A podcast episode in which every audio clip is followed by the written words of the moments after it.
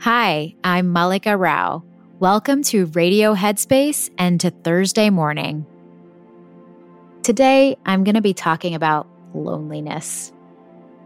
I read this book by Haruki Murakami, what I talk about when I talk about running, which is about his running practice. So he's a very, very popular, commercially successful novelist. And he's also a like obsessive marathoner. And he talks about how running marathons feels very instructive for him when it comes to writing novels because both require like enormous amounts of persistence and endurance and solitude.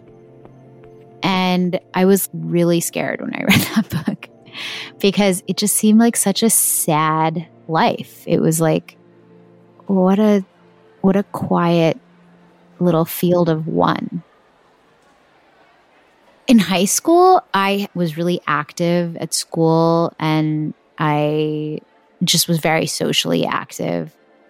But the kind of writing that I aspired to do seemed to be done by people who were really comfortable being alone. And that was terrifying to me when I realized that because I it just, again, I just felt so constitutionally not built for that. And I think starting to like analyze my own emotional response to solitude and to loneliness helped me to become more comfortable with it.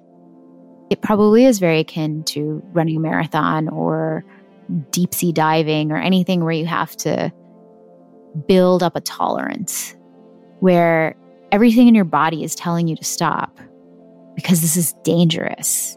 But the fact is, people can do it so many people do it. As scary as it is, it's a bit like running that extra mile. Over time, you'll probably find a lot of joy in it. You can adjust so much. I mean, I think one of the reasons I was so excited to do this podcast for Headspace um, Hibernation was because it was collaborative, but I was coming in as the writer. I was being myself, but I was part of a team.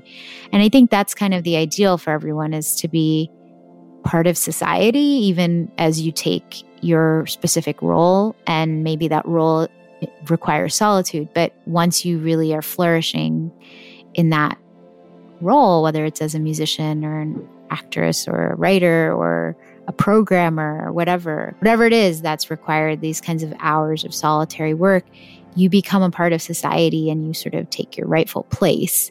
And so you are part of the group in a in a more deep and profound way than maybe you might have felt when your life was about socializing, but you weren't doing the thing that you felt compelled to do. That's it for me today. Thanks for listening. I'll see you back here tomorrow.